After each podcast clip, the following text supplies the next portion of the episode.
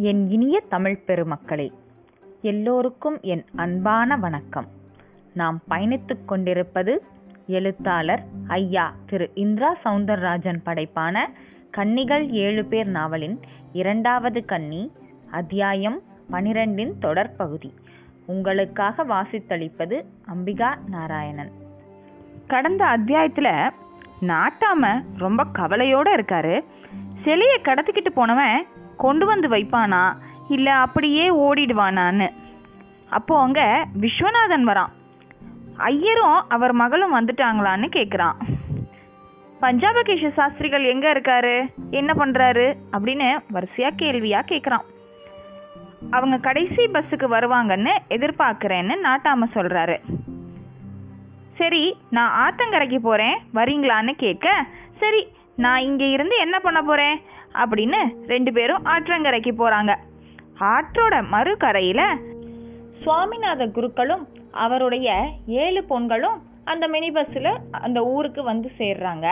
அப்போ விசாரணை கைதி தொலைஞ்சு போனதுனால விஸ்வநாதனை விசாரிக்கிறதுக்காக ஒரு சப் இன்ஸ்பெக்டரும் அந்த டைமுக்கு அந்த ஊருக்கு வராரு.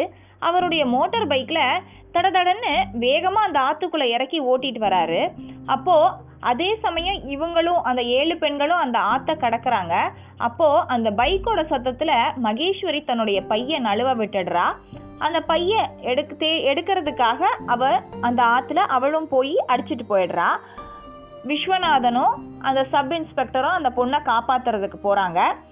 சப் இன்ஸ்பெக்டர் அந்த பொண்ணை காப்பாத்திடுறாரு. விஸ்வநாதன் தன்னோட காலில் அடிபட்டதுனால அவரால் போக முடியல.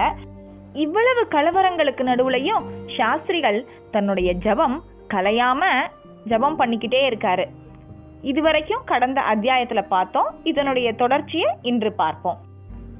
ஆற்றோரமாக போன சப் இன்ஸ்பெக்டரோ என்ன ஆனார் என்றே தெரியவில்லை. விஸ்வநாதனோ நொண்டினான். நாராயண சிவத்துக்கும் ஒரு மாதிரி குழப்பமாகத்தான் இருந்தது. தீப்பந்தத்தை பிடித்தபடி எந்தவித உணர்ச்சிகளையும் காட்டாதபடி நின்று கொண்டிருந்த கந்தனை பார்த்தவர் இலே கந்தா அந்த பந்தத்தை கொடுத்துட்டு இல்லை அதை எடுத்துக்கிட்டு போய் அந்த போலீஸ்கார ஐயா என்ன ஆனாருன்னு பாரு என்றார் நாராயணசிவம். அவனும் அரைமனதாக கரையோரமாக தீப்பந்தத்துடன் நடக்க ஆரம்பித்தான். அவனை பார்க்கவும் விஸ்வநாதனுக்கே சற்றே என்னவோ போல் இருந்தது அதே ஊரைச் சேர்ந்தவன் மலர்விழியை தேடும் பொழுது வேகம் காட்டியவன் இப்பொழுது எனக்கென்ன என்று நின்றிருக்கிறானே? என்றுதான் தோன்றியது. இடையிட்டாள் ரம்யா உங்களுக்கு காலில் அடிபட்ட மாதிரி இருக்கே. ஆமா ரம்யா ரொம்ப வலியா இருக்கு. அநேகமா ஃப்ராக்சரா இருக்கலாம். அவள் குனிந்து அவன் காலை தொட்டு பார்த்தாள். அந்த நொடி மின்சாரம் பாய்ந்தது போல இருந்தது விஸ்வநாதனுக்கு. இங்கியா இங்கியா? என்று கேட்டு அப்படியே வருடினாள். மிக இதமாக இருந்தது. மந்திரம் போட்டது போல வலியும் நொடியில் விலகி பழைய மாதிரி அந்த இடத்தில் ஒரு புது தெம்பு. காலை உதறியவன் ரம்யாவை சற்று பிரமிப்போடு பார்த்தான். என்ன மாயோ? உயிர் போற மாதிரி வலிச்சுது. நீங்க தொட்ட உடனே சரியாயிடுச்சே. என் கை அப்ப என்ன? மந்திர கையா? அஃப்கோர்ஸ் இத நான் யார்கிட்டையாவது சொன்னா நம்பவே மாட்டாங்க. எல்லாம் மனப்பிரமதான். வேற என்ன பதில் ரம்யாவுக்கு அருகில் படபடப்பாக நின்று கொண்டிருந்த அந்த ஆறு பெண்களின் ஒருத்தியான கௌரியிடம் இருந்துதான் வந்தது. முற்றிலுமாக இருட்டியும் விட்டது. நாட்டாமையும் குருக்களும் ஜீப் அருகே சென்று நின்று கொள்ள ரம்யாவும் அவள் சகோதரிகளும் ஜீப்பில் ஏறி அமர்ந்து கொண்டனர். விஸ்வநாதன் மட்டும் சாஸ்திரிகள் அருகில் நின்று கொண்டு கரையோரமாக பார்த்தான். அவன் பார்க்கும் நேரம் துணிப்பையுடன் சப் இன்ஸ்பெக்டரும் கந்தனும் தெரிந்தனர். தொலைவில் ஒரு புள்ளி போல முதலில் தெரிந்தவர்கள் சில நிமிடங்களில் அருகில் வந்துவிட்டனர். ஜீப்பில் இருந்து மகேஸ்வரி ஓடி வந்தாள். அந்த துணிப்பையை வாங்கி மார்போடு அணைத்து கொண்டாள். பதிலுக்கு ஒரு நன்றி பார்வையும் பார்த்தாள். எப்படியோ பைய கொண்டுகிட்டு வந்துட்டீங்க. தேங்க்யூ ஸோ மச் என்றான் விஸ்வநாதன். அந்த சப் இன்ஸ்பெக்டரிடம் சப் இன்ஸ்பெக்டர் பார்வையோ பஞ்சாபகேஷ சாஸ்திரிகள் சிலை போல அமர்ந்து ஜபம் செய்து கொண்டிருப்பதில்தான் சென்று நின்றது. மிஸ்டர் விஸ்வநாதன் இவர் இவர் ஒரு சாஸ்திரிகள் ஜெபம் பண்ணிட்டு இருக்கார் இங்க இவ்வளவு அசம்பாவிதம் நடந்து கண்ணே திறக்கலையே. ஜபத்துல உட்கார்ந்துட்டா உடம்பு மேல பாம்பே ஏறினாலும் பிரஜை களையக்கூடாது. அதுலயும் சாஸ்திரிகளுக்கு அதிலும் திட சித்தம். நீங்க வாங்க நாம வண்டிக்கிட்ட போய் பேசுவோம். அவர்கள் இருவரும் ஜீப்பை நெருங்கினர். குருக்கள் சாஸ்திரிகள் அருகில் நின்று கொண்டு மெல்ல குரல் கொடுத்தார். மாமா மாமா உங்களைத்தான். நான் சுவாமிநாதன் வந்திருக்கேன். அழகியநல்லூர் போய் என் பெண்களை எல்லாம் கூட்டிண்டு வந்திருக்கேன். நீங்க செத்த கண் திறந்து பாருங்களேன் சுவாமிநாத குருக்களின் வேண்டுகோள் பழித்தது. சாஸ்திரிகள் மெல்ல கண் திறந்தார். அப்படியே அண்ணாந்தார். நீலம் விலகிய கருமை பரவிய வானம். நட்சத்திர கண் சிமிட்டல்கள். அருகில் ஆற்றின் சலசல ஓட்டம். காது மடலோரம் மோதும் மலைக்காற்றின் குசுகுசுப்பு. எப்ப வந்த சுவாமிநாதா? அந்த அமைதியை மெல்ல பிளந்தது அவர் குரல். நான் வந்து அரை மணி ஆகிறது. வந்த இடத்துல மகேஸ்வரியோட துணிப்பை ஆத்தோட போக தெரிஞ்சது. நல்ல வேளை சப் இன்ஸ்பெக்டர் காப்பாற்றினார். என்னடா உளர்ற? யார? யார் காப்பாத்துறது? சாஸ்திரிகள் கேட்கும் தோனியில் வேறு மாதிரி அர்த்தம். நான் நடந்ததை சொன்னேன் மாமா. நானும் உள்ளத சொன்னேன். ஆமா எங்க உன் பொண்கள்? அதோ அந்த ஜீப்பில் கை காட்டினார் குருக்கள். பின் நிதானமாக நடந்து ஜீப்பை நெருங்கினார். ஒரு நெடுமரம் போல கூடவே தீப்பந்தத்துடன் வந்தான் கந்தன். ஜீப்பை நெருங்கவும் நீ போ கந்தா என்று அவனுக்கு விடை கொடுத்தார் சாஸ்திரிகள். நாராயண சிவம் ஒரு புது பரிவுடன் சாஸ்திரிகளை பார்த்தவராக சாமி இவரு சப் இன்ஸ்பெக்டரு ஒரு விசாரணைக்காக வந்திருக்காரு. என்று ஈர உடையுடன் நிற்கும் சப் இன்ஸ்பெக்டரை காட்டினார். உங்க பேரு? என் பேர் மகேஸ்வரன். அவன் பதில் மகேஸ்வரியை சொடேர் என்று தாக்கி திருப்பியது. சந்தோஷம். இவாளோட கஸ்டடியில காணாம போயிட்ட அந்த திருடனை பத்தி விசாரணை பண்ண வந்திருக்கேளா? ஆமா சாமி. இப்படி ராத்திரி வேலையிலையா வர்றது? மதியமே புறப்பட்டேன். வழியில் பைக் பஞ்சர் ஆகி அதை சரி செய்துக்கிட்டு வர்றதுக்கு லேட் ஆயிடுச்சு. இந்த ஏழு பேரும் வரும்போது பொருத்தமாக நீங்களும் வரணும்னு இருக்கு போல இருக்கு. சாஸ்திரிகள் சொன்னதன் உட்பொருள் விஸ்வநாதனை என்னவோ செய்தது. சப் இன்ஸ்பெக்டர் மகேஸ்வரன் கீழே விழுந்து கிடந்த பைக்கை எடுத்து உதைத்து ஸ்டார்ட் செய்ய முயன்றான். அது மக்கர் செய்தது. சப் இன்ஸ்பெக்டர் போலீஸ் பைக்கை யாரும் எடுத்துக்கிட்டு போயிட மாட்டாங்க. அப்படியே நிறுத்திட்டு வாங்க. என் ஜீப்பில் ஏறிக்கங்க. நாட்டாம வீட்டில் போய் ஆற அமர பேசலாம் என்று இடையிட்டு அவ்வளவு பேரையும் ஜீப்பில் ஏற்றினான். ஒருவர் மடியில் ஒருவர் உட்கார்ந்து கொள்ள ஜீப்பும் புறப்பட்டது. விஸ்வநாதனுக்கு அருகில் ஈர உடையுடன் மகேஸ்வரன் என்கிற அந்த சப் இன்ஸ்பெக்டர் மெல்ல திரும்பி பார்த்தான். மகேஸ்வரி கொஞ்சம் குளிரில் நடுங்குவது போல குன்றியிருந்தாள். அவளும் அவனை பார்த்தாள். அதில் நிறைய வெட்கம். விஸ்வநாதனுக்கு ஆக்சிலேட்டரில் காலை வைக்கும்போது நிறையவே ஆச்சரியமாகி போனது. ரம்யா கைப்பட்ட அந்த கால் எப்படி சரியானது என்பதில் ஒரு கேள்வி உள்நுழைந்து அவனை குடை குடை என்று குடைந்தது. குருக்கள் நாட்டாய் நாட்டாமையிடம் பேச ஆரம்பித்தார். நாட்டாம உங்களை நம்பி நான் என் பெண்களை கூட்டிட்டு வந்துட்டேன். கோயில் கட்டி முடிக்கிற வரைக்கும் இங்கே தான் இருந்தாகணும். அதுவரை உங்கள் வீட்டில் இருக்கிறது சரியா இல்லை. ஆகையால் நாங்களும் சாஸ்திரி மாமாவும் தங்க ஒரு ஜாகை ஏற்பாடு செய்து கொடுத்தா உங்களுக்கு நாங்கள் ரொம்ப கடமைப்பட்டவாளாக இருப்போம்.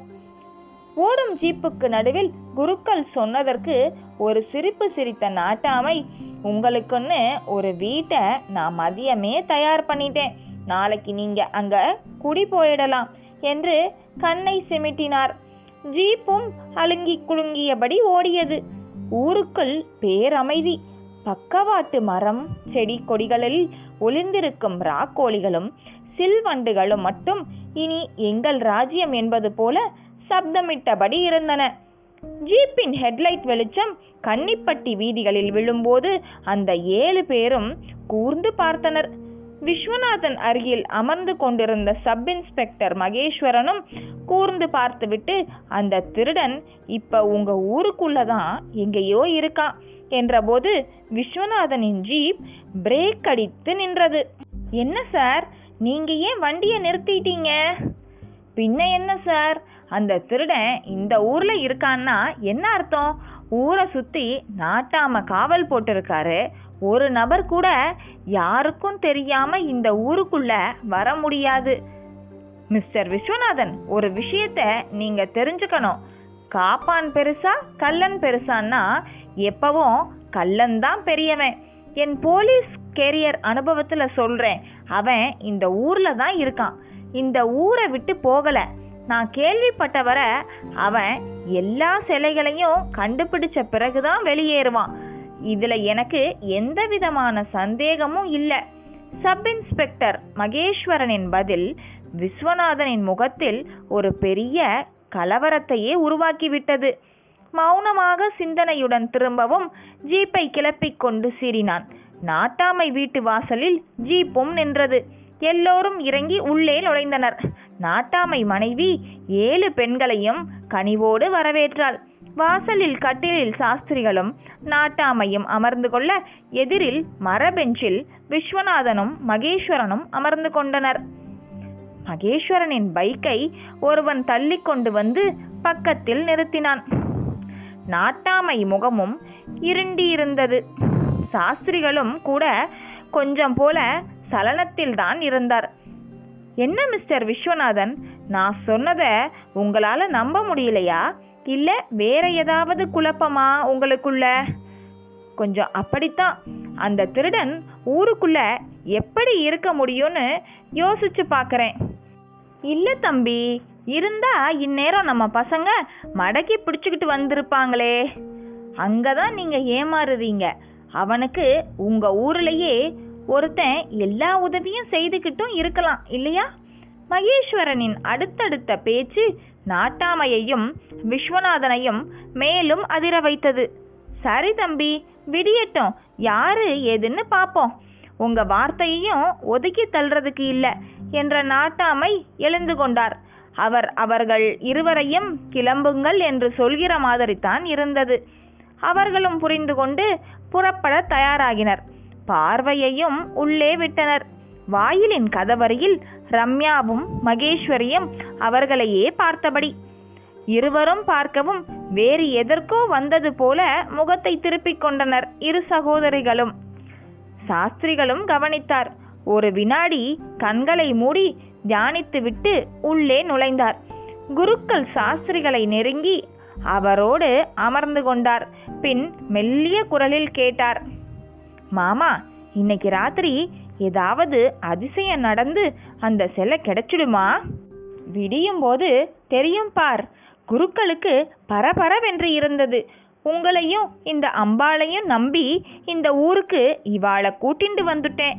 ஆத்த தாண்டும் போதே சில அசம்பாவிதங்கள் நடந்தாலும் என் பெண்களை நான் இப்ப அந்த சப்த மாதாக்களாவே பார்க்கறதால என் மனசுல நிறையவே நம்பிக்கை. எனக்கும் அந்த நம்பிக்கை நிறையவே இருக்கு. என் ஜெபம் வீண் போகாது சுவாமிநாதா. விடியும் போது நிச்சயமா ஒரு நல்ல பதில் இருக்கு. நீங்க இப்படி சொல்றேல் ஆனா நாம தேடி வந்திருக்கிற சிலைகளை நமக்கு முன்னால தேடி எடுத்துண்டு போறதுங்கிறத என்னால நினைச்சே பார்க்க முடியலை. சராசரி மனுஷன் மாதிரியே யோசிக்கிறியே. பொறுமையா இரு விடியட்டும். சாஸ்திரிகள் குருக்களை அடக்கினார். நாட்டாமை மனைவி அவர்கள் சாப்பிட பாலும் தேனும் கொண்டு வந்து வைத்தாள். ஒரு தட்டில் வாழைப்பழம் திராட்சை மாதுளை என்று பல வகைகள். அவர்களுக்கான இரவு ஆகாரம் அது. ரம்யாவும் அவளது மற்ற சகோதரிகளும் உள்ளே நாட்டாமை மனைவியுடன் கூடி தாங்களே சமைப்பதில் ஈடுபட்டிருந்தனர். தங்க விக்கிரகம் மாதிரி இருக்கீங்க. எனக்கு ஒரு பொண்ணு பிறந்துச்சு. அநியாயமா மூணு வயசுல எங்களை விட்டுட்டு போயிட்டா. அந்த துக்கம் இப்பவும் என் மனசுல இருக்குது தாயி. உங்களை எல்லாம் இப்ப இங்க பார்க்கும்போது என் பொண்ணே உங்க ரூபத்துல வந்துட்ட மாதிரி இருக்குது என்று நாட்டாமை மனைவியும் மாய்ந்துதான் போனாள். சமையலுக்கு நடுவில் அவர்களுக்கெல்லாம் பால் கொடுப்பதற்காக கொல்லைப்புறம் பால் கறக்கலாம் என்று சென்றவள் மாட்டிற்கான கழுநீர் தொட்டி உடைந்திருப்பதை அப்போதுதான் பார்த்தாள். அதே சமயம் யாரோ மறுபக்கத்தில் தடதடவென்று ஓடும் சப்தமும் கேட்டது. அப்படியும் இப்படியுமாக யார் என்று பார்த்துவிட்டு கழுநீர் தொட்டியை பார்த்தபோது தூக்கி வாரி போட்டது.